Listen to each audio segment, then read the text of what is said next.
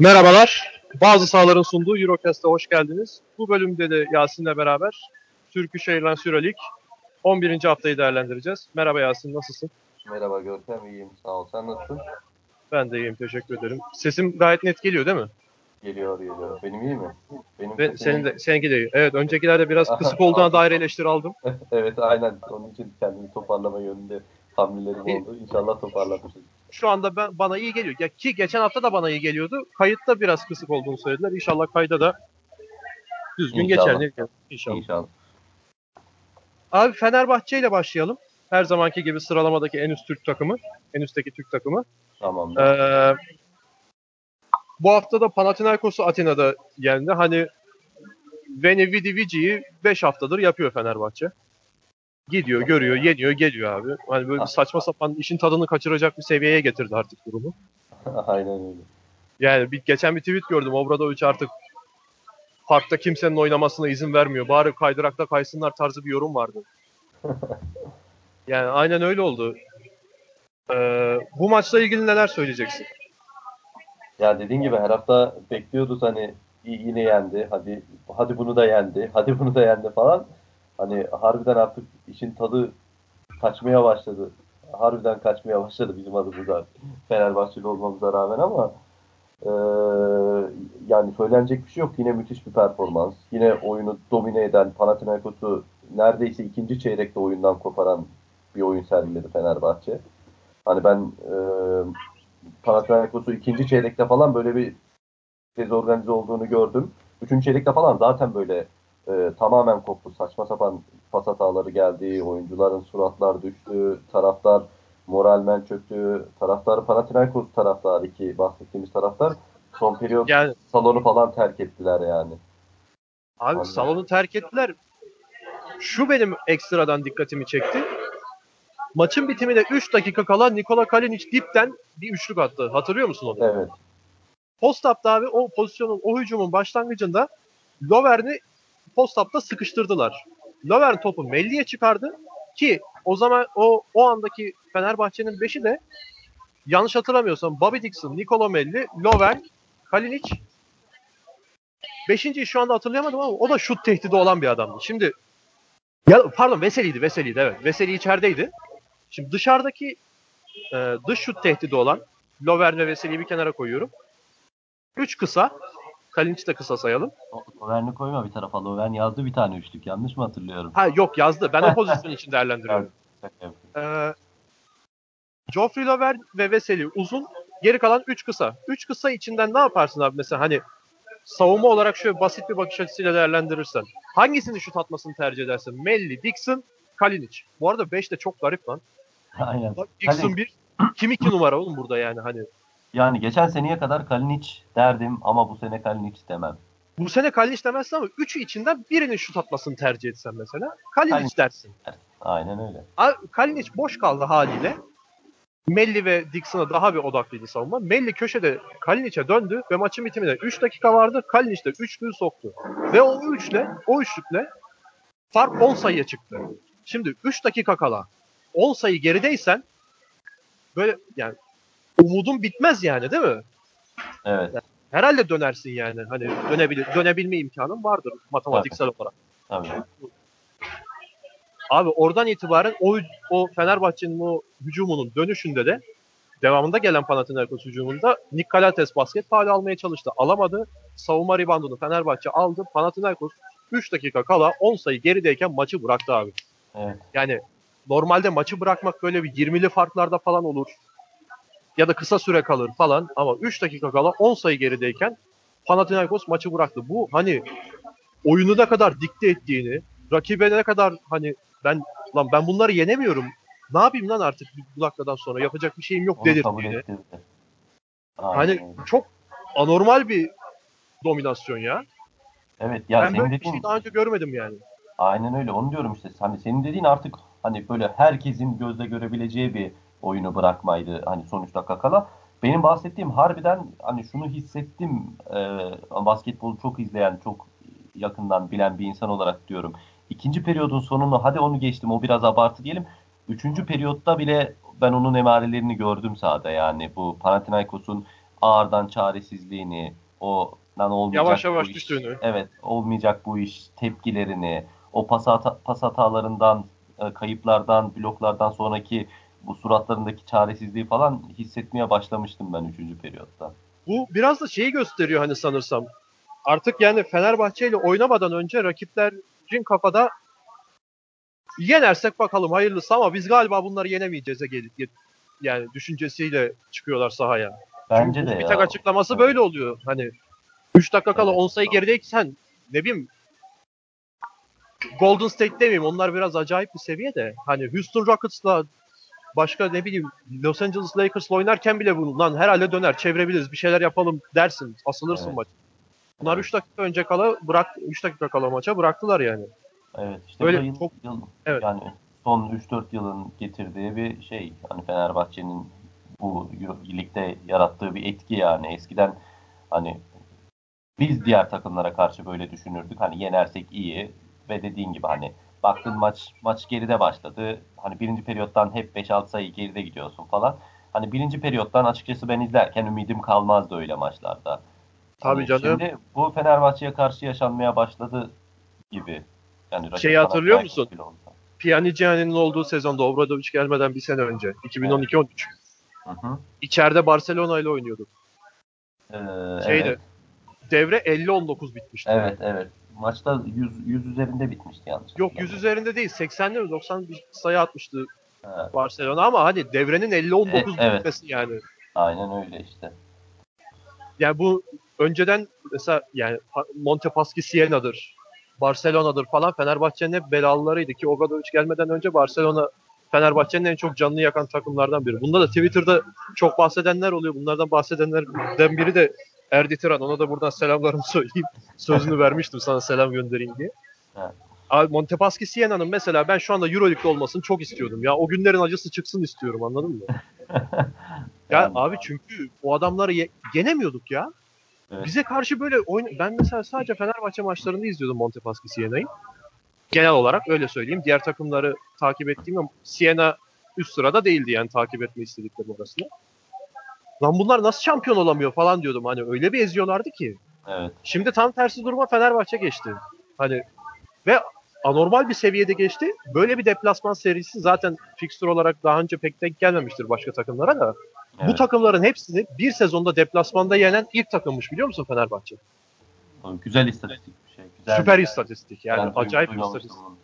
Normal sezon dominasyonu en büyük olan şimdiye kadar benim bildiğim kadarıyla iki bin dört iki bin beş C S K A Moskova'ydı. Dušan Ivković'in C S K'sı. Şeye gelene kadar abi bir yenilgi almışlar. O yenilginin hangisi olduğunu tam olarak hatırlamıyorum. Final Four'a gelene kadar bir yenilgi almışlardı. O da galiba Barcelona deplasmanı bu. Öyle bir şeydi hani bu takımlarla Maccabi hariç bu takım bu Fenerbahçe'nin seri yakaladığı takımlarla oynayan o zaman hani tabii böyle her tüm takımlar birbiriyle oynamadığından evet. Normal sezon top on altı falan var. Aynen.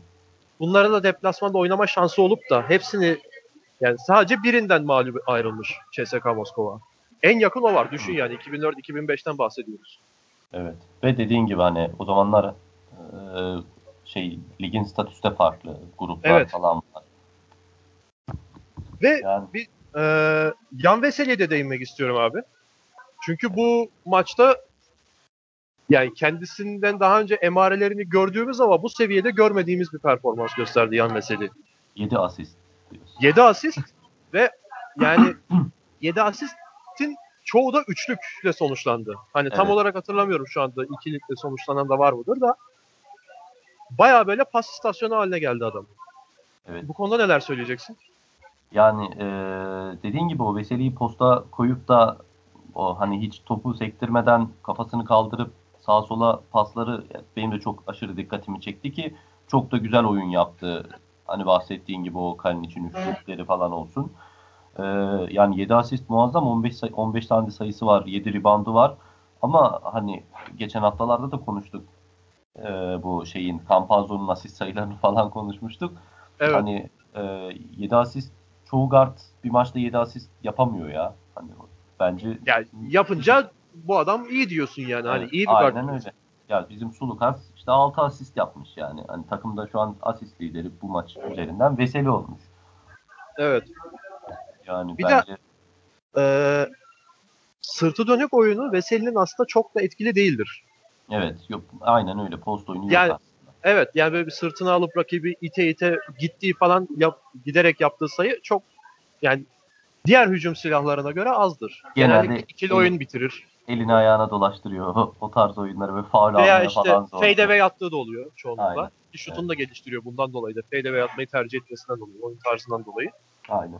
Ama abi garip bir şekilde ben anlamadım. İkili oyun, ya ikili oyun değil özür dilerim. Sırtı dönük her mesela topu aldığında yardım getirdi Panathinaikos garip bir şekilde. Niye böyle bir şey, yani niye böyle bir şey yaptığını anlamadım. Sırtı dönük tehdidinin çok iyi olmadığını söyledik. Ve bunu da biliyor olması lazımdı Panathinaikos'un. O bana evet. garip geldi açıkçası. Bu açıdan düşünmemiştim. Mantıklı. Ama şöyle hani az önce anlatmaya çalıştığım şuydu. Ya Veselý sırtı dönük, dönük oyunu iyi oynayamıyor ama ya garip bir vücut yapısı var böyle. Boyu, kolları uzun falan. Genelde hani böyle post-up oynuyor. Bir iki ittirmeye çalışıyor. İttiremiyor ama dönüp bir garip bir atış falan yapıyor. Faul falan almayı beceriyor. Biraz daha hani e, alıyor faulü. Anlatmaya çalıştığım. Hani faul futbolda da olur ya böyle penaltıyı aldı evet. falan tarzında. O post-up oyunlarında vücudunu inanılmaz dağıtıyor bu bir şekilde şut atarken falan. Faulü bir şekilde alıyor. Ee, dediğim gibi kesinlikle bir post-up oyuncusu değil bence de. Ama e, belki de o tehdidi çok da boş şey yapmıyorlar. Boş olarak algılamıyorlardı. Hani faul de sonuçta Veselý bu sene faul yüzdesinde yüzde seksen altıya falan çıkarttığı için. Anormal evet. arttırdı ya. Aynen. Veseli'ye faul de yapmak istemiyor kimse. Yani Veseli'nin serbest atışı yüzünden şampiyonluk kaçtı abi iki bin on altıda. Aynen, aynen öyle. Şimdi banko sokan adama dönüştü. Aynen. Ya şu, şu an takımda belki de Datome'den sonra falan Sloukas Datome'den sonra en yüksek yüzdeli olabilir. Hmm. Bilmiyorum. Bakalım abi ona hemen de. Şey diyeceğim bir de. Hani önceden bir Haka şak yapıyorlardı ya Shaquille O'Neal'a serbest atışı kötü olduğu evet. için ona faal yapıp hücumunu durdurma gibi. Veseli'ye de onu yapmaya başlıyorlardı. Böyle evet. bir şey oluşuyordu yavaş yavaş. Geçen sene olmuştu. Evet. Ve şu ondan, anda onu da bir kere daha aslında. Düşünecekler yani. Aynen öyle. Yani o konuda e, bakıyorum abi şu anda. E, Yan Veseli'nin bunun forma numarası kaçtı ya? yirmi dörttü de. yirmi dört. Ha. elli üçte kırk altı atmış abi adam. Evet, yüzde seksen altı. Yani Kostas Sloukas otuzda yirmi yedi. Kostas'ın daha yüksek. Tamam ama yani ya Kostas Datome zaten zirveyi takımın en iyilerinden. Evet, çok iyi ya. Bence de çok iyi. on yedide on beşte Datome. Yani eee Veselý zaten Fenerbahçe'nin ciddi bir hücum silahı. Neredeyse her sezonun başında ve hatta sezon genelinde de e, istatistiklerde Fenerbahçe'nin en tepesinde oluyor. Hani böyle maç önünde gösterirler ya iki takımın evet. istatistik liderleri. Fenerbahçe'de hep böyle Veselý, Veselý, Veselý, Veseli'dir. Hani. Evet. Bunun yani istatistik yapmasında bir anormallik yok ama oyununu çok değişik bir şeye evirdi adam yani.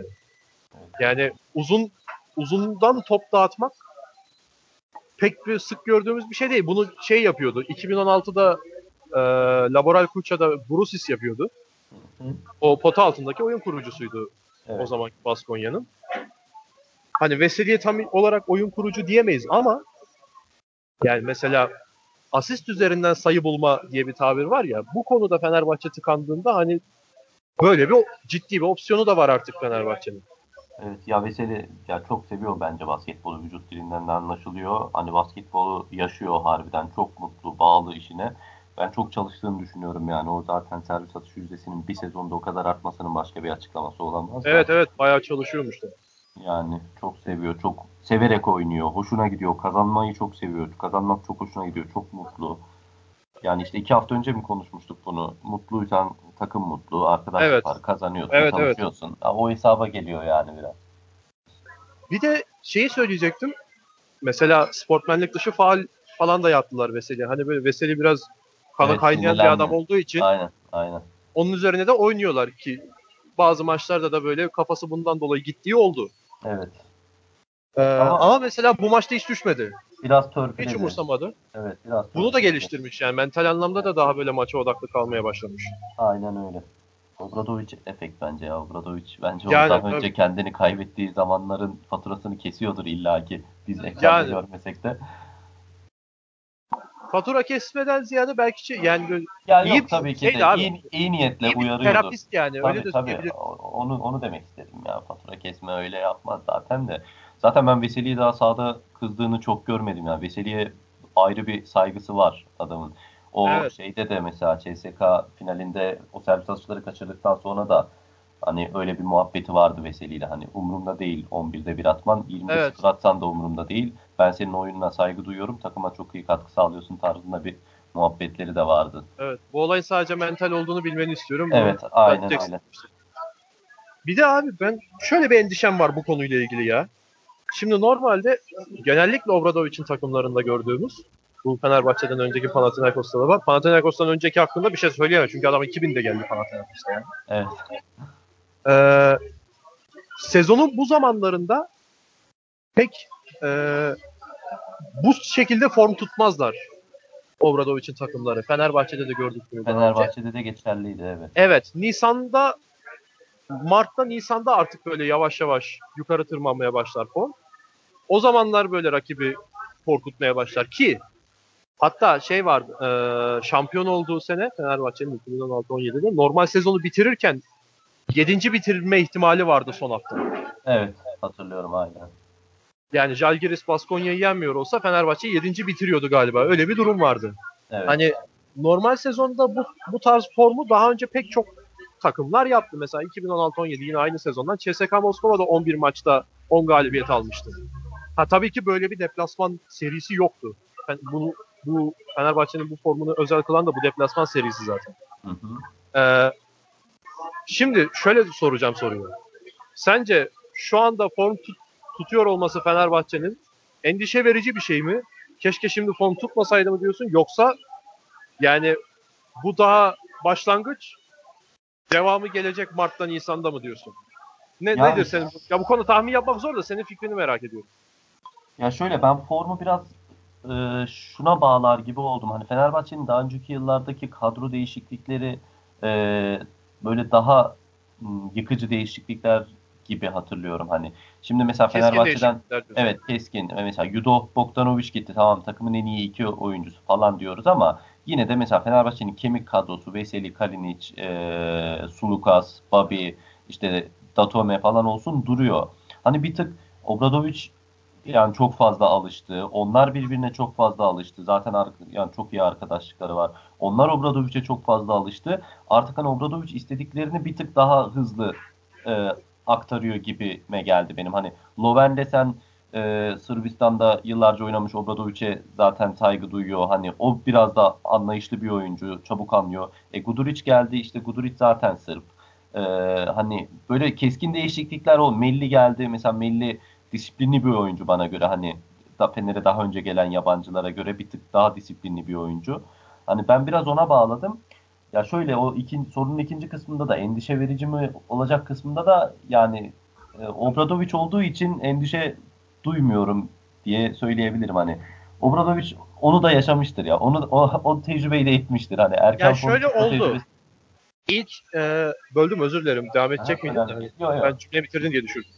Eee Ha, bitti. İlk senesinde Obradović'in Fenerbahçe'de ilk turda abi C S K ve Barcelona ile aynı gruptaydı Fenerbahçe. Ve C S K'yı içeride dışarıda falan yenmişti. Ve o güne kadarki Fenerbahçe'de görülmemiş bir e, şey vardı. Hani hava vardı diyeyim camiada. Hı hı. Obradović gelir gelmez böyle etki gösteriyor. Zaten Partizan olsun, Juventus olsun, Real Madrid olsun, Panathinaikos olsun ilk senesinde de EuroLeague kazandı bunlarla. İlk bu kulüplerde çalıştığının ilk senesinde kazandığı EuroLeague şampiyonluklarını.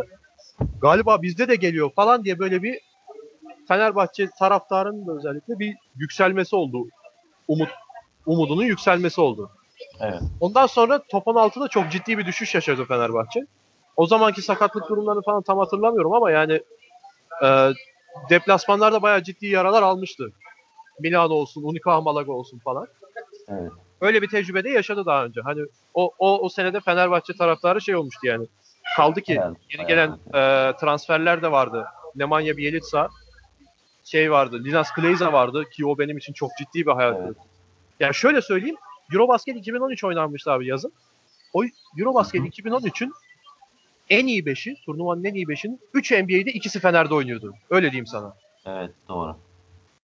Ee, orada hani şey olmuştu, Şebnem Ferhan şarkısında var ya, altın dağı almadan yerden yükseldim mi, tam zevkine varmışken birden yere düştüm mü? Hani tam olarak öyle bir durum oldu. Öyle bir durum yaşandı daha önce. Bu konuda biraz endişe veri, endişeli gibiyim biraz ama endişe duymanın da bir anlamı olduğunu düşünmüyorum. Kaldı ki eğer diğer şekildeyse, yani Fenerbahçe'nin daha bu bir şey değil, Mart'tan Nisan'da görünsiz durumu varsa abi dükkanı zaten kapatalım ya. Yok ya, ben e, yani şöyle biraz da gerçekçi olmak gerekirse bundan daha büyük seviyeye de çıkacağını sanmıyorum abi. Daha nereye çıkacak ki yani? Daha nereye çıkabilir ya? Yani hani... şimdiye kadarki en iyi EuroLeague takımı olarak pek çok kişinin ortak görüşü iki bin dört Maccabi. Yani final yüz on sekiz yetmiş dört bitti. Öyle evet, söyleyebiliriz hani bilmeyenler için. yüz on yani yüz on sekiz yetmiş dört. kırk dakikada yüz on sekiz attılar. Onunla evet, kapışabilecek bir seviyeye gelebilme ışığı veriyor şu anda Fenerbahçe. Yani o olabilir. İnşallah görürüz. İnşallah tabii. Bir de abi ben e, bu konuda söylemek istediğim başka bir şey yoksa ben bir de şeye de geçmek istiyorum. E, Obradović'in bu seyirci meselesindeki söyledikleri hakkında. Ha evet, aynen. Ee, dedik işte takım e, taraftarımızın desteğini hissetmemiz her zaman bizim için daha iyi. Onları salonda görmek istiyoruz falan filan ama Karşıyaka maçında bu açıklamaları biraz hayal kırıklığına uğratacak bir seyirci ortalaması vardı. Seyir ortalaması, seyirci sayısı vardı. Ortalama ne demek? İşte e, bu konuda neler söyleyeceksin? Ya e, her sene bir iki gündeme geliyor bu. Hani hatta şey falan e, diyenler olmuş hani. Acaba son düzlüğe girerken maçlar eve gelirken bir mesaj mı, hani bir bilinçaltı mı yaratmaya çalışıyor Obradović falan tarzında ama. Nasıl bir bilinçaltı? Hani son düzlüğe giriyor ya EuroLeague'de, böyle artık evde maçlar oynanacak. Sonra normal evet, sezon zaten tamamlanacak. Playoff falan filan. Hani artık ciddiyet e, artıyor. Taraftarı bir ayar verip taraftarı e, çekme gibisinden. Ama ya buna zaten gerek yok tabii ki de. Taraftar zaten aslında maç seçen bir taraftar var. Hele ki EuroLeague, Türkiye Ligi olarak zaten fazlasıyla maç seçiyorlar. Ki artık eskiden seçmiyorlardı, artık bence EuroLeague'de de maç seçmeye başladı taraftar. Evet. Ee, ya bence koç sonuna kadar haklı. Hani harbiden şu takım şu tribünü hak etmiyor yani. İki sene önce EuroLeague'de daha hevesini almamış taraftar EuroLeague'de seyirci ortalamasında ilk ikiye ilk üçe giriyordu Fenerbahçe. Hani ne oldu? Bir, bir şampiyonlukla mı bu kadar heves kaçtı? Takım hala iyi oynuyor. Belki geçen senelere göre daha da iyi oynuyor. Daha güzel maçlar çıkarıyor. Ama işte ben biraz burada suçun, yönetimde de suç olduğunu düşünüyorum. Hani o bilet, ben de ona geleceğim abi. Bilet, evet, bilet politikasını bence iyi yönetemediklerini düşünüyorum. Hani bilet fiyatları zaten pahalı. E, kombineleri yığ, yığıldı kombinelere. E, kombineleri de genelde hani gelir düzeyi yüksek ta, e, kesim aldığı için onlar da iş güçten mi gelemiyor? Hani adam işini ayarlayamıyor. Çünkü fazla maç var harbiden. Hele ki iki hafta maçlar oluyor. Haftada iki maç oluyor. Bazen iki maç üst üste evinde denk geliyor. Üstüne lig maçı evinde denk geliyor. Adam hangi birine gitsin? Hani o da biraz haklı ama ya ne bileyim bir e, aslında var benim bu bahsede- birazdan bahsedeceğim şey var ama bu hani kombine devretme, bilet devretme falan, onu da tam oturtturabilmiş olamadıkları için ya sürekli dediğin gibi bir boş kalıyor. Ben çok üzülüyorum. Yani çok ayıp oluyor harbiden de. Ama işte ne olur? Nasıl bir politikayla düzelir? Düzelir mi? Abi, ben şeyler, çok rahat düzeleceğini düşünüyorum ya. Biraz kafaya takan bir adamın bu konulara Aynen. mesela bu konuyu kafaya takan bir tane adamın bu işleri çok rahat düzelteceğini düşünüyorum. Ya ben bak sana şöyle söyleyeyim. Şimdi bak e, iki bin on altı on yedi playoff'unda Fenerbahçe şeydi. E, sağ avantajı yoktu. iki sıfırla oradan Atina'dan geldi. Üçüncü maça biz e, Ercan'la beraber gittik, tamam mı? Gitme evet. kararı aldık. Uçak biletini falan aldık işte. Abi Aziz Yıldırım o maça saçma sapan bir şey yaptı. İnternetten satmadı bileti. Gişeden satacağız dedi. Evet. Bak uçaktan indik. Bavul mavul var ha üstümüzde. Hani böyle bir yoldan inmişiz. Otobüse bindik. Koştur koştur şeye gittik abi. Salona gittik. Bavullarla, çantalarla ki ben yolda hani aha buradan inmemiz gerekiyor. Hemen şoförü dürterek durdurdum falan. Burada inmemiz gerekiyor, buradan gideceğiz falan diye ki İstanbul'da yaşamayan bir insanım yani. Hani artık öyle bir telaşı falan sen düşün. Oraya vardı. Son otuz koltuktan birini alabildik abi. Evet. Şimdi bak bu şeyi anlatacağım burada. Ben şehir dışından gelen birisiyim. Tamam mı? Ben şehir dışından gelip salona olan ulaşımı hiç dert etmem. Zaten şehir dışından gelmişim. Bir oraya kadar geldikten sonra bir de salona olan ulaşımı dert etmem zaten yani. O, evet. Bir on saat daha otobüse binerim yani. Anladın mı? Benim için evet. bu problem olan bir şey değil. Fakat abi İstanbul'da oturan birisi için bunu düşünsene. Evet. Yani öyle. Gişeden satacağım bileti diyorsun. Adamın o gün yani ki maçta her, galiba salı günüydü tam yanlış hatırlamıyorsun. Salı veya çarşamba oluyor zaten. Yani niye göre gitsin adam? Niye güvenir? Nasıl lan işinde ne ara bıraksın gitsin? Ne yapsın? Ha bu Aziz Yıldırım döneminde olan bir şey. Çünkü bugüne geleceğim.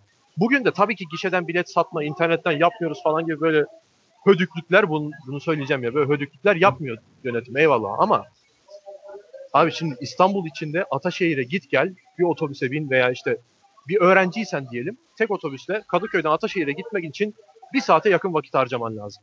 Trafiği mırafiği ortalama olarak düşünüyorum. Hele aşırı trafik varsa da yandın zaten. Gidiş hiç problem değil abi. Dönüş inanılmaz sıkıntı. Taksi bulabiliyorsan öp başına koy yani. Hani ateist adamı evet. Allah'a inandırırsın o an taksiyi bulursa yani. Öyle bir öyle bir berbat bir evet. duruma düşüyor maç çıkışı. Bir anda herkes dışarı yükleniyor falan. Şimdi abi ulaşım konularında belediyelerle falan, belediyeyle falan konuşulabilir. Bunlar da tamam. Ve abi şimdi e, kombine alan adam da her maça gidemez bu gibi durumlardan dolayı. Kaldı ki zaten Avrupa'nın hiçbir yerinde ortalama bir yerellik maçı bu rağbet görüyor diye bir şey yok zaten. Real Madrid evet. mesela örnek verirsek onda da sallıyorum.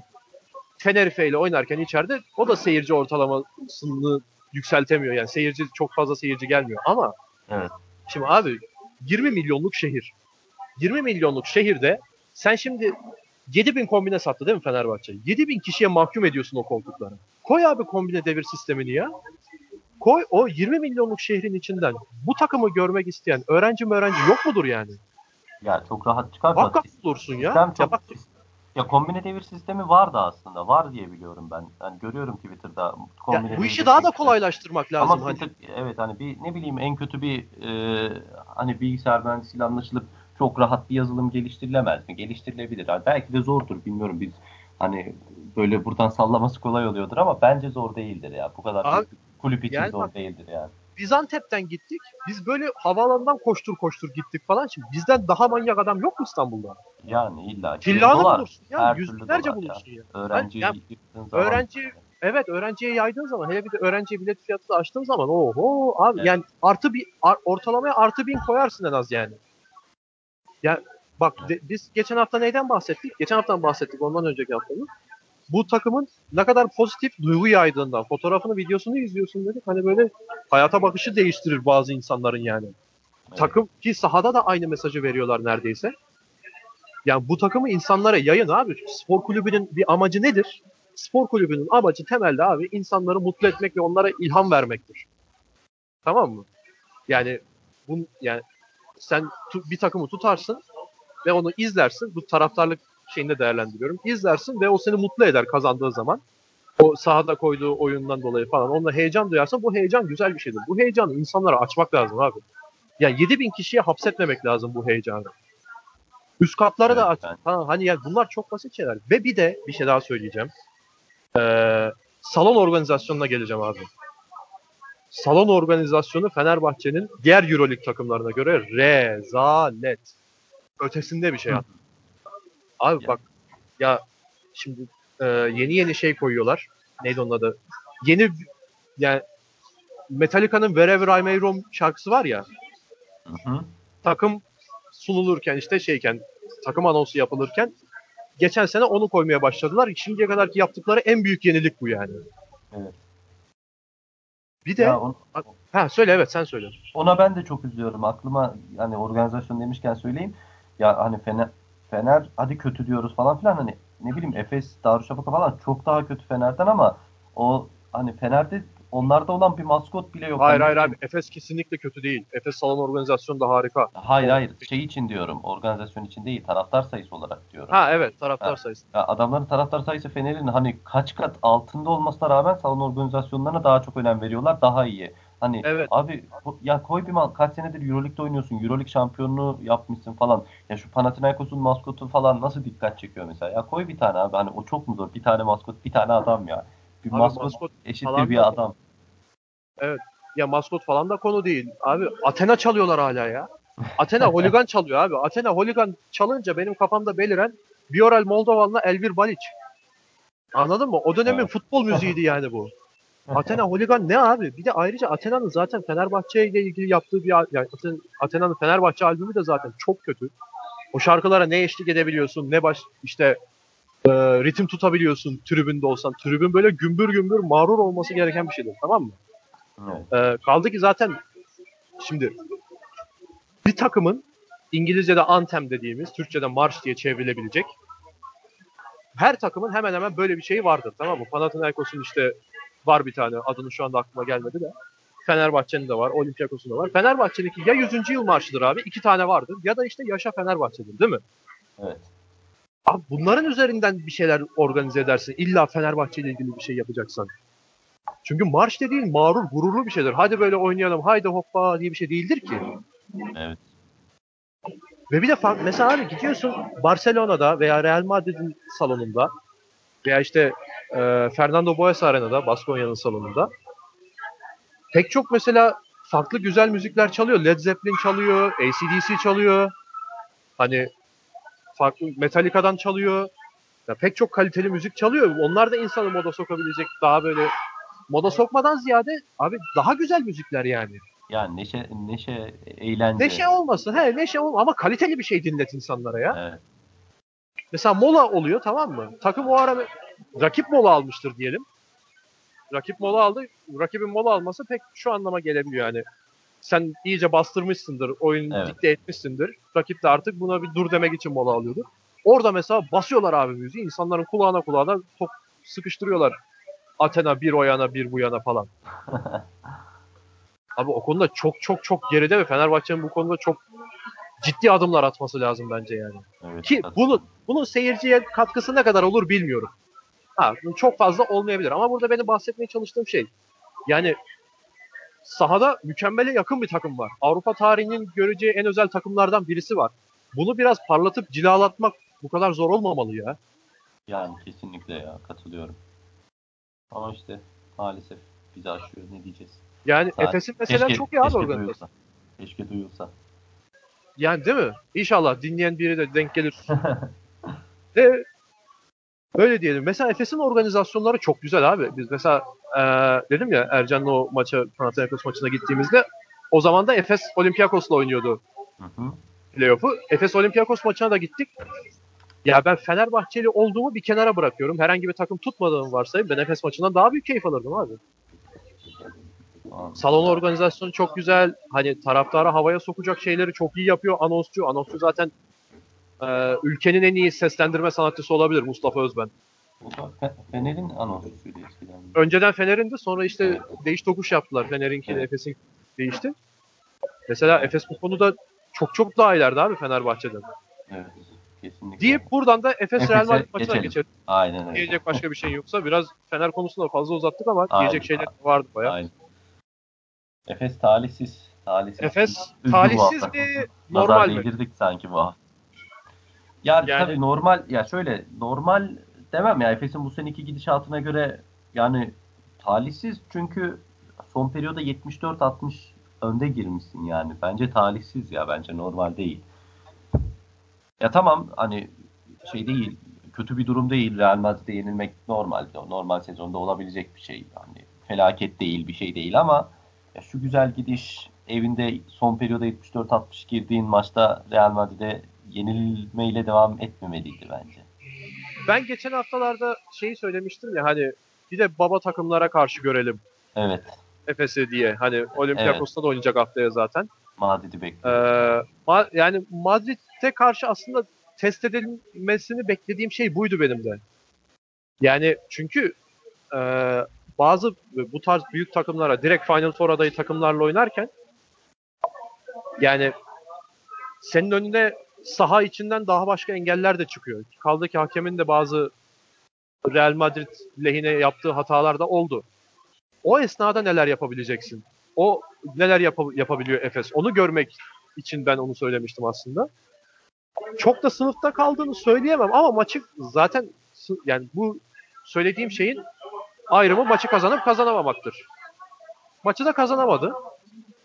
Bence hani ilk e, bu konudaki ilk sınavından çok çok da iyi bir not almadı bence Efes, ama bu iyi not almıyor olması karalar bağlanması anlamına gelmiyor tabii ki abi. Bu yeni bir kadro sonuçta, yeni bir takım. Tabii bu tarz onu, tokatlar yiyecektir yani. Onu, onu söyledim işte ya. Felaket değil tabii ki ama yani güzel bir maçtı. Kazan ya rahat kazanabileceği bir rahat değil de kazanabileceği bir maçtı. Maçın başından sonuna hani son üç dört dakikasına kadar kazanabileceği bir maçtı. Ki diyorum ya hani on dakika kalmış. on dört sayı öndesin yani. Hani evet. Bir, bir tık şöyle bir tecrübe olsa hani verilmezdi yani. O tecrübe bu oldu işte. Evet, aynen öyle. Öyle öyle dememiz gerek dememiz gerekebilir yani. Bu tecrübe o tecrübe bu oldu. Aynen. Yani öyle. Böyle yani inşallah Olympiakos'ta deplasmanda mı oynayacaklar? Haftaya haftaya muhtemelen öyle de. Deplasman, Deplasman aynen. Olympiakos deplasmanda bakalım yine. Evet evet. Deplasman. Bu tarz bir durumda nasıl bir reaksiyon gösterecek? Evet. Muhtemelen yine bu da yakın geçecek. Evet. Tam böyle e, bir de şey Olympiakos'un genel oyun tarzı. Bu sene biraz o, oradan o, e, o tarzdan çıkıyor, çıktılar gibi. Ama genel Olympiakos'un oyun tarzı temponun düşüklüğü üzerinedir. Ve biraz serttirler hani. Printezis, Papa Nikola falan bayağı döver seni yani pota altında. Evet. Efes'inki de daha çok böyle yüksek tempo, hızlı hücum, koştur koştur. Koştur koştur kötü anlamda söylemiyorum yani. Aklıma böyle bir kelime evet. geldi. Onun üzerine olduğundan bakalım nasıl bir maç bekliyor bizi. Shane Larkin ee, kendine geldi. O aynen. Heh, evet. Bir, bir tık kendine geldi. İnşallah hani dönüm noktası olur. Şeytanın bacağını kırmıştır inşallah. Böyle devam eder. Umarım. Bir de bu maçta abi kaybedilmesindeki etkenlerden birisi Brian Dunstan hayalet gibiydi biraz ya. Evet biraz sönük kaldı ya. Aynen öyle. Muayman çok ön plana çıktı. Dunstan biraz sönük kalınca yani olabilir. Hani Brian Dunstan takımındaysa senin savunmanın en önemli parçalarından bir, birisidir. Evet. Evet. Brian Dunstan. Ve e, son çeyrekte maçı çevirdiği zamanlarda Real Madrid çok rahat ikili oyun oynadı. Hatta evet, bir tane evet. pozisyon var. Top yere sektirilmeden ikili oyun oynanıyor yani. Aynen öyle. Ay, Ayón Ayón pota altında. Ayón bitiriyor. Evet. Ayón bayağı at koş at koşturdu evet. pota altında. Evet. Aynen öyle. Ee, bir de abi Shane Larkin'in dönmesinden bahsettik. Shane Larkin şimdiye kadar sönük bir performans gösteriyordu ve bu maçta e, kendini buldu yani. Mesleğini hatırladı diyebiliriz. evet. Öyle bir tweet de okumuştum. Ee, ama şimdi adam bu tarz bir maç oynadıktan sonra şimdi şöyle bir şey diyebilir lan ben şimdiye kadar sönüktüm takım kazanıyordu ben bir sahneye çıktım bu da işe yaramadı falan. Sence bu oyuncu üzerinde e, negatif bir etki yaratabilir mi? Oyuncunun e, bu maçın kaybedilmesinin bu tarz bir oyuncu üzerinde yaratacağı etki nasıl olur? Evet. Cümleyi bir daha tekrarlasın. Tam o arada bir ses gitti duymadım soruyu ya. Şey diyorum, e, şimdi Shane Larkin şimdiye kadar sönük bir performans evet, gösterdi. Evet. Ama bu maçta kendini buldu dedik. Evet, hani şimdi bas, daha önceki Baskonya'daki gösterdiği performansa yakın bir performans tamam. gösterdi. Bir maçta da olsun. Hı-hı. Ama o performansın yetmemiş olması galibiyete. Evet. Rakibin Real Madrid olup olmaması fark etmez. Bu oyuncu üzerinde bir negatif etki yaratabilir mi? Mesela Olympiakos maçında nasıl bir Shane Larkin bekliyorsun? Öyle sorayım. Yok ya bence bence etkilememiştir. Shane Larkin illaki kaybettikleri için üzgündür falan ama bunlar çok profesyonel oyuncular. Hani o kendi performansının dönüşüne hatta maçı kaybetmelerinden daha çok sevinmiştir. Hani şey bile demiştir bence. Hani neyse kaybettik de en azından ben biraz toparladım. Şunu şöyle devam ettireyim hani modunda olabilir. Bence sanmıyorum hiç etkilediğini. Yani e, en fazla diyeceği şudur. Hani lan tam ben iyi oynadım maçı kaybettik. Tüh falan der yani en fazla. O benim performansım yetmedi düşüncesine gireceğini pek sanmıyorum ya. Bence ya tabii daha hemen bir maçta on dört sayı attı diye performansını toparladı falan demek yanlış. Hani bir daha yani de, evet tekrar, biraz o moda da girdik ama evet tekrar kötü oynayabilir falan ama e, yani ben o ha. düşün senin sorduğun soruya cevabım hayır şeklinde olurdu. Anladım. Bence bence şey e, özgüveni bir tık yerine gelmiştir, iyi olmuştur diye düşünüyorum. Bir de yani, yani Real Madrid'e evet. karşı on dört sayı atmak da özgüvenini artırmıştır. Ne bileyim bir lig maçında işte atsa falan hadi e, neyse şey bile diyebilir kendine hani attık da lig maçında attık Euroleague'de bir bok yapamıyoruz falan moduna girebilir de adam sonuçta on dört sayıyı Madrid'e karşı attı. Hani önemli bir maçta yirmi altı dakika süre alarak attı. Bence özgüven açısından önemli yani. Ya bence on dört sayı Aslında on dört sayıdan ziyade şey daha önemliydi. Hani Shane Larkin'in dönüşünü göstermesi açısından. Hani böyle bir pas kanalı bulamadığında, hücum tıkandığında yedi metreden kaldırıp şak diye atıyordu abi. Böyle bir oyuncu zaten evet. Shane Larkin'de, Baskonya'dayken de. N B A'de çok izleyemedim. Evet. Ee, hani bu kendini buldu dediğim aslında bu. Oyun karakterini gösterdi bu maçta. Evet. İnşallah ee, başka, devam eder on iki konusunda. E, bir daha bir Real Madrid konusuna geleceğim. Real Madrid'e geçelim diyorum burada. Hı-hı. Real Madrid'e konuşalım biraz. E, Real Madrid'in son çeyrekte yaptığı geri dönüş, hani böyle bir şey algısı vardır ki ben, bir noktada da bir, bir yere kadar da haklı bir algı bu. Real Madrid'in biraz böyle oyunu çirkinleştirdiği. Evet. Bazı anlarda hani Rudy Fernandez'in nasıl bir adam olduğunu zaten hepimiz biliyoruz. Evet, aynen. Ee, eskiden bu tip adamlar daha böyle baskındı orada. Andres Nocioni gibi. Felipe Reyes hala oynuyordu. Aynen. Bu maçta Felipe Reyes oynamamış. Yani mesela hakemlerin de biraz müsaade ettiğini düşünüyorum onu. Son çeyrekte Real Madrid oyunu rahatlarken sahadaki tavırları da rahatladı abi. Mesela Ayón böyle dönerken arkada oyuncu varmış falan faul yapacağım hiç dikkat etmiyor. Anladın hmm. mı? Rudy evet. Fernandez Vasilije Mitsic'i savunurken mesela rahatlıkla ona bir darbede bul- darbe yani ona bir darbe vurabiliyor. Ya işte bir dirsek atabiliyor falan. Bunları daha rahat yap- yaptılar. Yani hakemin de biraz müsaade ettiğinden dolayı bence.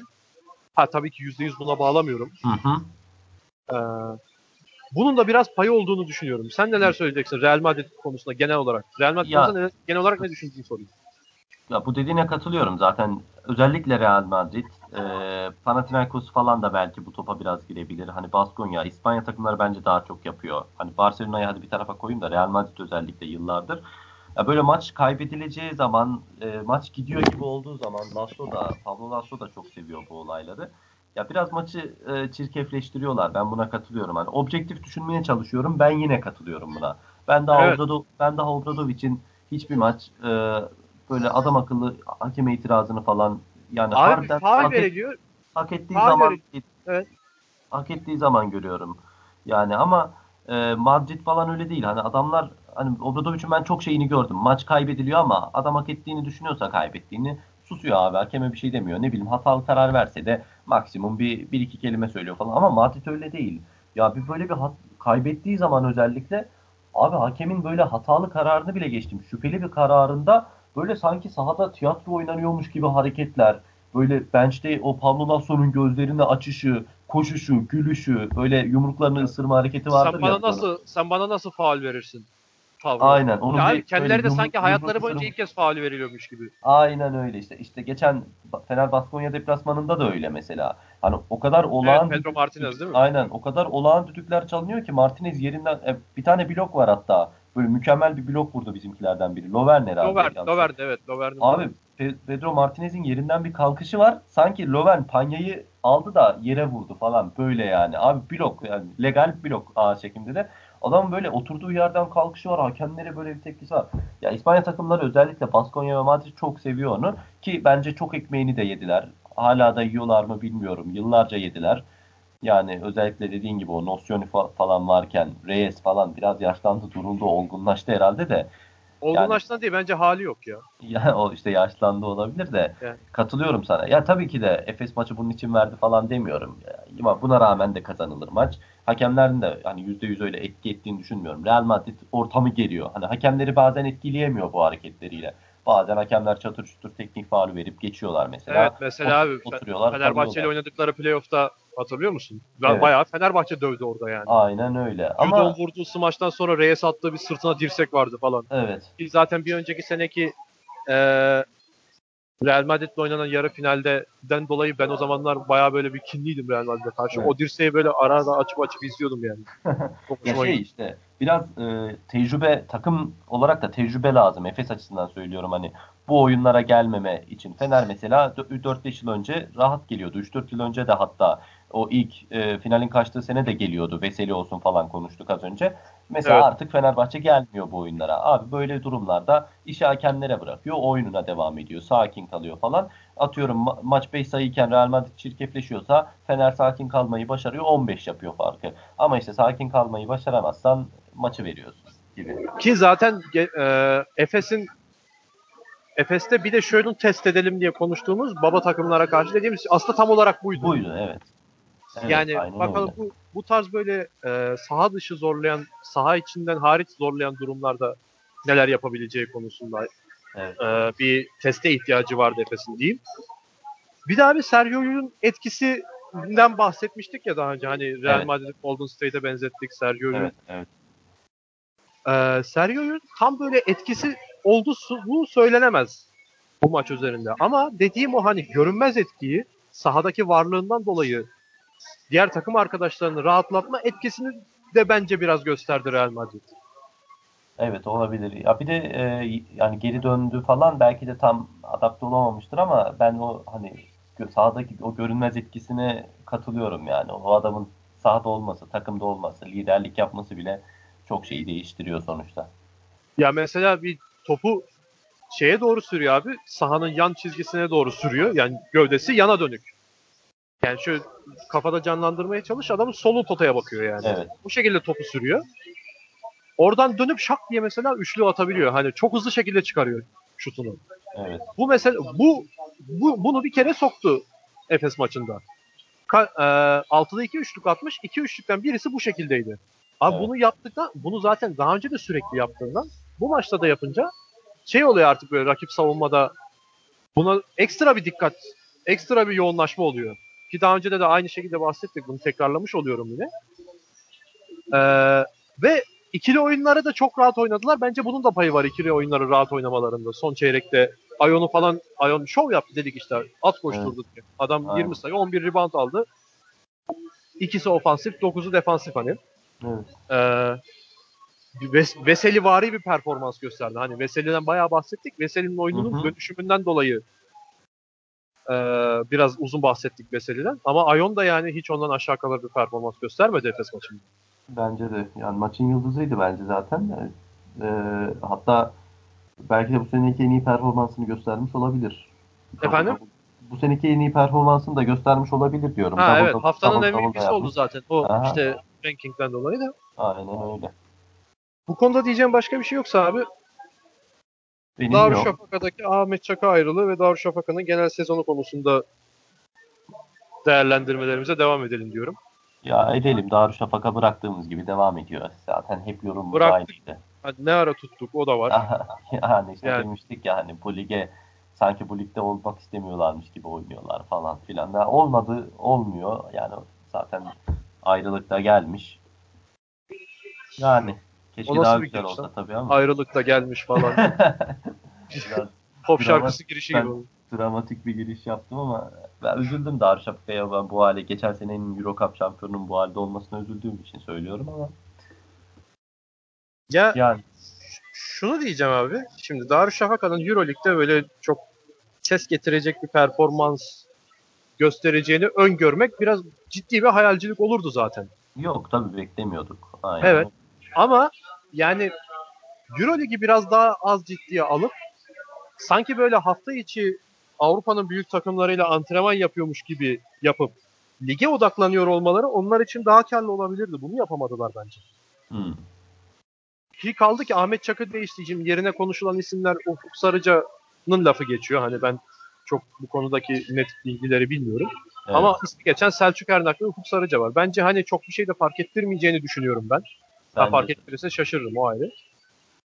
Ee, e, yani Darüşşafaka genel sezonuna girişi, mental olarak sezonu oynama şekli, hani dediğim gibi Euroleague'i böyle bir daha bir ciddi antrenman olarak görüp lige odaklanmayı yapamadılar ki öyle bir şey yapabiliyor olsalardı da e, kaldı ki Ahmet Çakır'ın gönderme sebeplerinin büyük yani büyük payı olan şey ligde aldığı sonuçlar.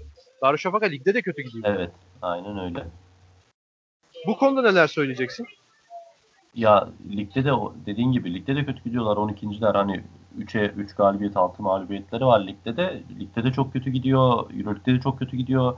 Takım mentalitesi olarak çok kötüler. Mesela geçen sene falan o David Blatt e, ne bileyim Scottie Wilbeck'in falan e, çok güzel takım görüntüsü sergiliyorlardı. Darüşşafaka'nın maçları keyifli oluyordu harbiden. Ama bu sene sanki e, bu Türkiye Ligi'nde şey vardır ya, e, bazı takımlar çekiliyor falan bu Türkiye Basketbol Ligi'nde. Trabzon çekildi mesela. Aynen. Ya Türkiye Basketbol Ligi'nde de mesela T B L diye geçen, Süper Lig değil de evet, bir altında bazı takımlar evet, çekiliyor. İkincilikten bir takımı onun yerini alıyorlar falan. Ya Darüşşafaka biraz bu sene o modda harbiden. Hem Euroleague'de, bence ligde de öyle. Hani sanki geçen senenin Eurocup şampiyonu değil de böyle e, Euroleague'e hadi gelin bu sene takılın der gibi. Hani ligde de biraz öyle. Ya bilmiyorum, bu sponsorluklar falan gidince mi böyle e, bir dağılış oldu ama. Abi tabii olur o dağılış da ben şöyle değerlendireceğim konuyu. Hani şimdi ciddi bir bütçe düşüşü var, tamam mı? Evet. Yani Doğuş sponsorluğu çekince Wilbeck'in, ne Wilbeck'in kaldı ne Stan Van, Stan Van Ross kaldı falan filan, bir sürü ciddi önemli oyuncusunu kaybetti. Evet. İşte mesela Okbenolubay hala yok. Önemli oyuncusu diyemezdik ama yani iyi bir oyuncu Okbenolubay, daha önce de bahsettik. Şimdi abi buradan şuna bağlayacağım konuyu ben. Bu hani e, yerli oyuncu oynatma fetişi var ya Türkiye'nin evet, insanlar. Hani evet. Daha doğrusu oynatmadan ziyade, oynatmada öyle bir fetişi yok. Yani bunu konuşma fetişi var. Evet. Niye bizim çocuklarımız oynamıyor falan. Şimdi bak, ve bunu genellikle Fenerbahçe üzerinden konuşuyorlar abi. Bu beni açıkçası rahatsız ediyor. Şundan dolayı rahatsız ediyor. Fenerbahçeli olduğumdan dolayı da değil. Ben de isterim tabii ki Fenerbahçe'nin sahaya çıkan beşinin de böyle bizim çocuklar olsun. Onlarla kazananı falan daha bir gurur vericidir. Hani İbrahim Kutluay'ın mesela doksanlardaki İbrahim Kutluay'ın şu anda olmasını ben çok isterdim Fenerbahçe'de. Evet. O ayrı konu. Benim demek istediğim şu. Şimdi Avrupa basketbolunda yirmi milyon civarı bütçesi olan bir takımın öyle yerli oynatma, oynatma falan gibi zorunluluğu yok. Adamın yani parası var. Verir parayı, alır abi. Sen yani eğer yerli oyuncu şeyini yapıyorsan, ee,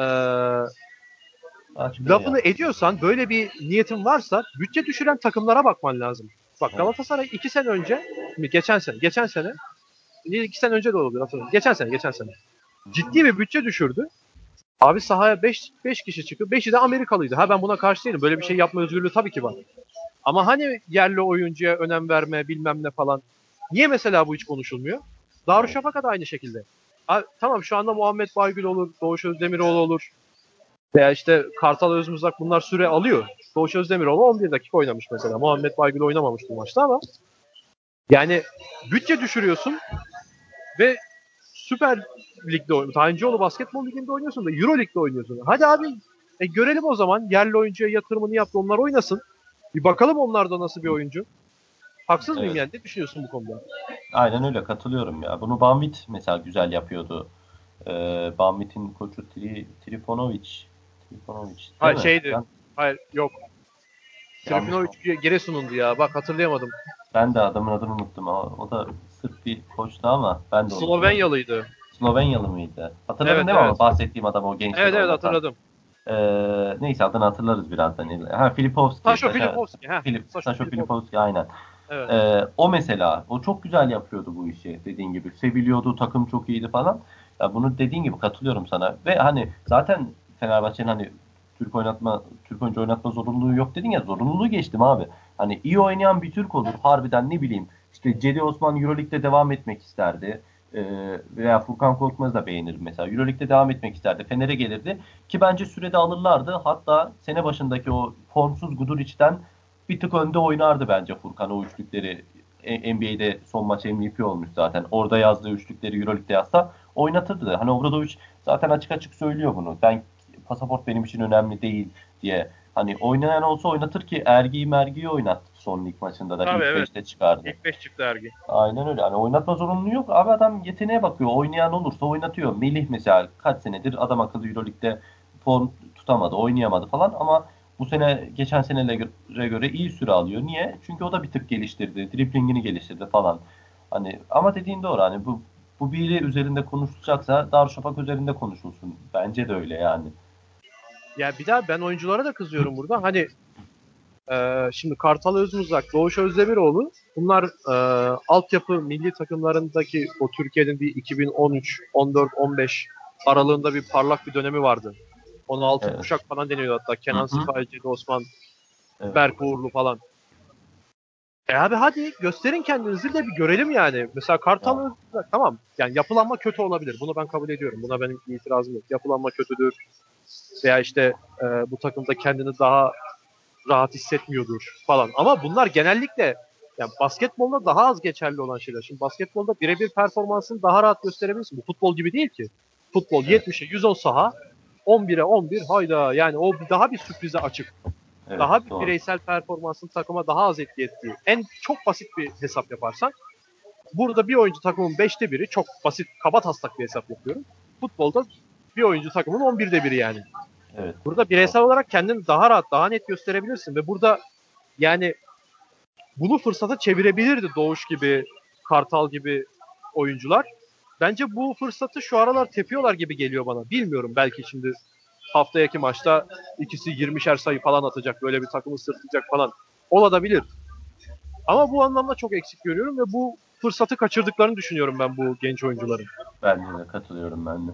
Okben Uluba'ya hiç girmiyorum zaten abi. O adamın hala takımsız olması benim aynen. Çok yani kafamı bozan bir şey yani. Evet, evet. Cidden çok büyük yetenekli çünkü ya. Ve şut stili falan. Bak benim şimdiye kadar gördüğüm en güzel, en iyi şut stili Furkan Korkmaz'ınki abi. Adamın elinden çıkıyor şut. Hani evet. Vücudunun geri kalanıyla herhangi bir kuvvet almasına gerek yok. Adam direkt elinden çıkarıyor ve bu elinden kuvveti elinden alıyor olması ne demek? Yani mesafe tanım, rahat, tanım rahat olması atıyor, demek. Evet. Daha rahat atması, hani bloğun üzerinden de çok rahat atabiliyor olması demek. Evet. Okben Ulubay'ın da buna yakın bir stili var. Vardı. Şu anda bilmiyorum, görmediğimiz için belki de kaybetti yani. Hiç haberimiz yok adamın nerede olduğunda. Ya öyle ciddi bir yeteneğin de kayboluyor olması benim çok ağrıma gidiyor açıkçası. Yani kesinlikle.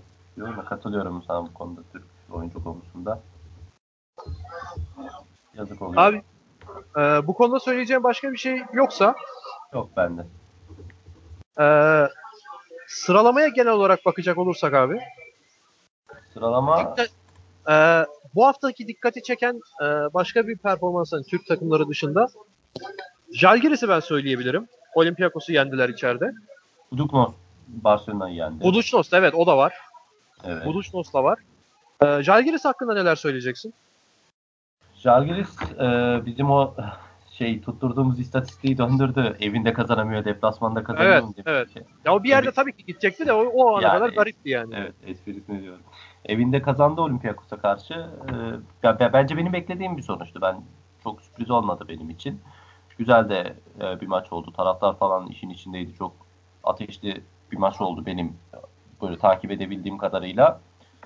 Ee, biraz Jasikevičius da sinirlendi bence artık. Hani gidişata, geçen seneki düşüşe falan, teknik faul falan aldı maçta. Yani benim beklediğim bir sonuçtu. Žalgiris oynadı, kazandı. Maçtan önce de ben oyumu Žalgiris'ten yana kullanırdım zaten. Bu Fenerbahçe konusuna değindiğimiz salon organizasyonu, seyirci kültürü falan filan meselesi abi, Žalgiris'in bu Olympiakos maçı tam bu konuya olumlu evet. Bir örnekti ya. Evet. Yani seyircinin takım, yani maçın içerisinde oluşu, evet. e, maçın durumuna göre verdiği tepkiler falan. Evet. Yani müthişti abi. Yani tribünü izlerken de keyif alıyorsun. Genelde tribünü izlerken keyif alırken böyle Partizan Kızıl Yıldız gibi böyle toplu bir koreografiler, şovlar, bilmem neler genelde ön plana çıkar. Ama Žalgiris de bu anlamda yani seyirci de müthiş performans gösterdi. Öyle söyleyeyim yani. Evet. Ya çok keyif alıyor gibi bir görüntüleri var değil mi? Sanki ben şöyle düşünüyorum hani. Bizim böyle Türkiye'de işte atıyorum Fenerbahçe'nin tribünlerini çekiyor böyle. Yani insanlar böyle eğleniyor falan ama bir yandan da akıllarının yanında maça verdikleri o ücret varmış gibi. Hani çıkışta nasıl gideceğiz onu düşünüyorlar gibi bir endişe var gibi geliyor bana. Ama mesela... Tabii canım. Litvanya Litvanya'da basketbol birinci sıradaki spor yani. Evet. Litvanya'da işte ne bileyim Žalgiris'in tribünlerinde onu göremiyorum. Adam elinde bardağıyla içeceğini içiyor. Bağırıyor, kalkıyor, gülüyor. Anın tadını çıkarıyor yani. A- aynen öyle. Bizimkiler ama öyle değil bence. Yarı yarı seviniyorlar falan, alkışlıyorlar falan ama bir yandan da ulan geldik de şimdi yani değil mi? Çıkışta nasıl gideceğiz? Çıkışta ne yapacağız? İşte lan verdik buraya da bir yüz iki yüz ne yapacağız biz falan filan. Hani gelmeseydik de olur muydu? Halbuki daha fazla para verdin diye daha bir her şeye sevinmen lazım yani. Evet, aynen öyle. Yani paranın hakkını vermek için. Bir de şey diyeceğim abi, saha içine dönecek olursak. Žalgiris, şimdi bu sene inişli çıkışlı bir performansı var ki daha önce de konuştuk. Böyle evindekilerin hiçbirini kazanamadığı, deplasmandakilerin kazandığı, deplasmandakileri kazandığı bir durum vardı. İnişli çıkışlı bir performansı vardı. O inişli çıkışlı sezon performansını konsantre hale getirip bu maçta gördük sanki. E, maçın ilk çeyreğinde maçın başlarında abi Calgiris kısaları işte e, Derek Walton Junior veya işte pardon e, Nate Walters evet Nate Walters veya işte genç çocuğun adı neydi ya? Adam çok seviyordum unutmadım. Ha Grigonis. Hı? Nate Walters, Grigonis falan. Maçın başında şeylerdi. Böyle bir, bir, ben neredeyim? Niye geldim lan ben buraya? Hani ne yapıyorum lan? Ben bir dakika ya daha, daha demin evdeydim falan psikolojisinde gibilerdi. Böyle bir orada niye bulunduklarını basket yani topu veriyorsun adamlarına bu ne ki falan diye da, davranıyordu maçın başında. İlk çeyreğin belli bir döneminde bu dediğim kısa bir e, sekans. Evet. Sonra abi takım yavaş yavaş açılmaya başladı. Hani Žalgiris'in genel sezon performansını değerlendirecek olursak bu maç özelinde de Žalgiris'in saha içi performansı konusunda neler söyleyeceksin? Ya bence yine e, tabii geçen seneye göre hep düşüş var diyoruz ama bence yine iyiler. E, hani çok önemli şey oyuncularını kaybettiler. Hani David Pengos gitti falan ama e, bence de ben e, Grigonis'i beğeniyorum ki bu maçta on dokuz sayı atmış. Hani üçlük yüzdesi falan olsun. Grigonis evladım ya. Aynen öyle. Abi ee, o, o işte daha önce de bahsettiğim o oyuncuların kariyer planlaması adına kitap gibi örnek yani. Evet. Ya koçları bence zaten geçen sene ya bir sene bir sene yeterli mi bilmiyorum ama bence kanıtladı kendini az çok. Abi tabii ya Žalgiris'i o Žalgiris'i Final Four'a sokmakla çok şey kurtarsın. Aynen öyle. Ee, bence iyiler yani. Ben e, geçen seneye göre düşüş var tabii ki eyvallah ama yani şimdi sekizinci sıraya kadar geldiler. Žalgiris zaten benim playoff adaylarım arasında yüzde doksan dokuz yazacağım bir takım olurdu. Ben iyi görüyorum Žalgiris'in gidişini.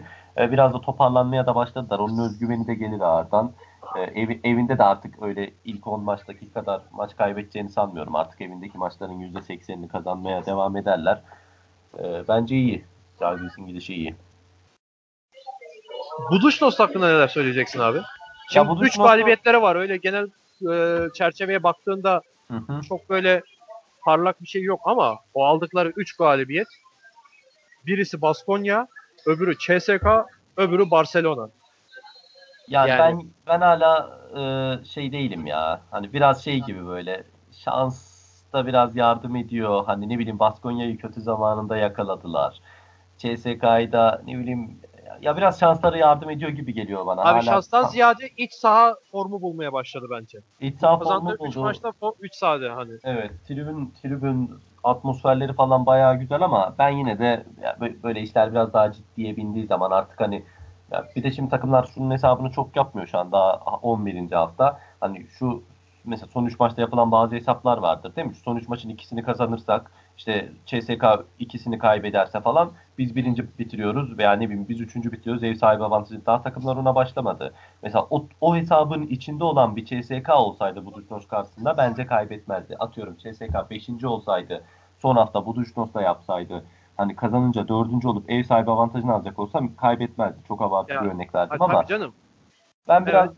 Ben biraz ona bağlıyorum o galibiyetleri. Bence tekrar yani bir toslayacaklar gibime geliyor bana. Daha şu an fikstürleri çok toslayacak bir fikstür değil ama bence çok devam etmeyecek ya. Yine ligi son son üçte maksimum son dörtte bitirirler diyorum ben.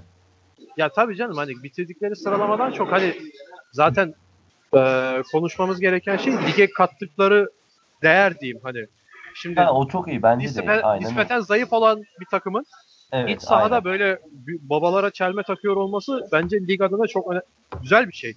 Önümüzdeki, önümüzdeki iki maçı da ha. Gran Canaria evet. ve Efes deplasmanı. Evet. Hani oralarda tabii ki umutlu olmayacaklardır ama içeride Fener'le oynayacaklar mesela. O Efes deplasmanından sonra. O Bakalım be, ha, Fener'e de çelme takabilecekler mi gibi pek Fener'in şu andaki ya şu Fener'e takarlarsa çelmeyi de İyi. O zaman evet. lafımı geri alırım ben. Ya şöyle evet. o konuda şunu diyecektim. Dediğin gibi. Mesela şu an zayıf halk olarak Daçka'yı gösterelim. Budućnost'u gösterelim. Budućnost bambaşka bir yerde bence. Çünkü keyif veriyor adamlar. Evinde kazanıyorlar. Tribün var. Ya bağırış çağırış ve güzel takımları yeniyorlar. Euroligi kalitesine zarar vermiyorlar bence. Ama Daçka için aynı şeyleri söyleyemedik maalesef. Evet. Hani Budućnost keyif veriyor çünkü keyif evet. alıyor. Evet aynen öyle. O konuda haklısın. Ben e, genel olarak form, ligin gidişatı olarak sor. Soruyorsun sandığım için öyle söylemiştim. Ha, anladım tamam. Ee, şeye geçelim abi. Ee, başka konuşmak istediğin herhangi bir konu yoksa Haftaya için ta, e, Perşembe ve Cuma günleri için tahminleri tahmin yapalım dedik bu bölümde. Haydi yapalım o zaman. Sen mi yapalım. Ben mi başlıyorsun? Maç, maç. İddia gibi değil, hani böyle üst alt falan demeyelim de. Hani böyle şu kazanır, bu kazanır. Hani kimin kazanacağını söyleyelim. Tamam, direkt kazanır. Yeter. Kazanır olarak yapıyoruz o zaman. Okay. Evet. E, ilk haftanın ilk maçı Olympiakos Anadolu Efes. Ben Olympiakos diyorum. Olympiakos mu diyorsun? Evet. Sen ne diyorsun? Ee, Olympiakos daha ağır basıyor ama ben uzatmaya gideceğini düşünüyorum. Yani ya, tam içimden onu geçiriyordum biliyor musun? Uzatma da diyebilirim diyordum ama basketbolda da çok düşük ihtimal. Hadi sana da uzatma diyelim. Ben Olympiakos dedim, sen, sen uzatma dedin. Uzatma da kim alacak? Ona ona bir şey demiyorum. İşte ona ha Olympiakos ağır basıyor dediğim o. Hani uzatma ha, tamam. derse ha, ama tabii diyorsun. Yani şöyle yüzde elli nokta beşe yüzde kırk dokuz nokta beşim yani. Ya, tamam o sıkıntı değil. Uzatmaya gittiğini bilirsen zaten kralsın ya. Uzatmaya kazanacağını bilemesen de olur yani. C S K A kim ki? Ben buna C S K A diyorum. E tabii abi yani. Tabii kimsenin kazanması hele bir de C S K A deplasmanında ciddi olay olur. Fenerbahçe Milano. Ona da Fenerbahçe diyorum. Özellikle tribün biraz dolu olacak gibi bu maç. Hani güzel bir maç olacağı benziyor. Onu son şeylere tam... bakmadım. Hani böyle bir sold out çıktı mı bilmiyorum da. Sold out ben de daha görmedim ama e, bir organize organize olma durumu var taraftarda Obradović'e karşı mahcubiyetten dolayı. Anladım. Maccabi Baskonya. Maccabi Baskonya'ya da ben Maccabi diyorum. Bu arada ben cevap vermediklerim seninle aynı fikirde olduğum evet, anlamında. Aynen, evet aynen aynen. Maccabi Baskonya'ya ne demedin abi? Ben Maccabi diyorum. Ben orada biraz Baskonya tarafındayım ya. Çünkü e, Velimir Perasovic'le beraber biraz böyle yavaş yavaş bir şeyler oturtuyor gibiler. Hmm, tamam. E, son maçta yani zaten Efes'e deplasmanda kaybettiler ki o ara zaten yeni gelmişti Perasovic. Evet, evet. Panathinaikos'u ve C S K A'yı da yendiler abi. Hani, evet. O da mesela önemli bir galibiyet.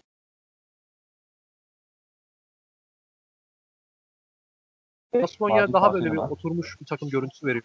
Ee, Madrid Barcelona şimdi ona yine çok rahat Madrid derim ama e, ligdeki karşılaşmalarında Barcelona bayağı haşat etmiş yani. Evet. Ben bunu uzatma diyeceğim ya. Ben uzatma bunu, mı? Ben bunu uzatma diyorum. Ben uzatma. Real Madrid diyorum abi. Tamam sen Real Madrid dedin. Bayern, Bayern Münih. Evet.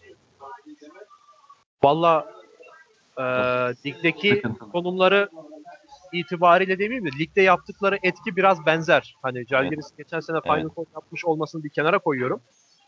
Evet. Hani tam bir underdog diyebileceğimiz tanıma uygun takımlar Bayern Münih ve Žalgiris. Evet. Zaten e, aynı galibiyet sayısındalar. Aynen öyle. Evet. Ama ben yine de Žalgiris diyeceğim ya. Onlar Jalgiris. Hani deplasmanda daha bir sağlam kalabiliyorlar e, oyun disiplinine. Ben buna Bayern Münih diyorum ya. Evet, Bayern Münih'te iç sahada gerçi çok ciddi evet. bir tempo artırım, artırımında bayağı şey yapabiliyor. Rakibe ciddi darbe vurabiliyor ama bence Algiris değil. Tamamdır, yazdım. Panathinaikos Daşka maçını sormuyorum, sorayım mı? Yani yok. Daşka, Daşka moralim bozuyor, benim bu sene moralim bozuyor. Yani Daşka kazanırsa haftaya çok değişik bir şey yaparız yani artık, evet. ne yapalım? Gran Canaria, Budućnost da zor. zor. Abi. Yani şimdi şey olsa düşme potasında önemli bir maç. Aynen öyle. Deriz. Bir galibiyetle Gran Canaria önde. İçe, ee, ben şöyle söyleyeyim abi. Gran Canaria'yı önde görüyorum. Ki zaten Milano'yu da yendiler deplasmanda. Evet. E, yani onlar için bence gayet iyi bir ma- iyi bir iyi bir galibiyetti. Ama eğer Budućnost bu maçı kazanırsa ee, sen de bu bahset senin bu bahsettiğin hani vardı ya, ben de dedim hani iç sahada daha böyle baskın oynayabiliyorlar ama deplasmanda yine normal beklenen bir Budućnost oynanıyor. Ortak evet. noktasına vardık. Evet. Bence ondan biraz çıkabilirler. Hmm. Budućnost kazanırsa. Ama ben Gran Canaria'da görüyorum. Ben de Gran Canaria'da görüyorum. Evet, maçlarda bu kadardı. Aynen. Ee, başka bir söyleyeceğim bir şey yoksa abi kapatalım. Yoktur benim. Peki oldu. Dinlediğiniz için teşekkür ederiz. Bu haftalık Eurocast'ın sonuna geldik. Haftaya tekrar görüşmek dileğiyle. Hoşça kalın. Teşekkürler. Hoşça kalın.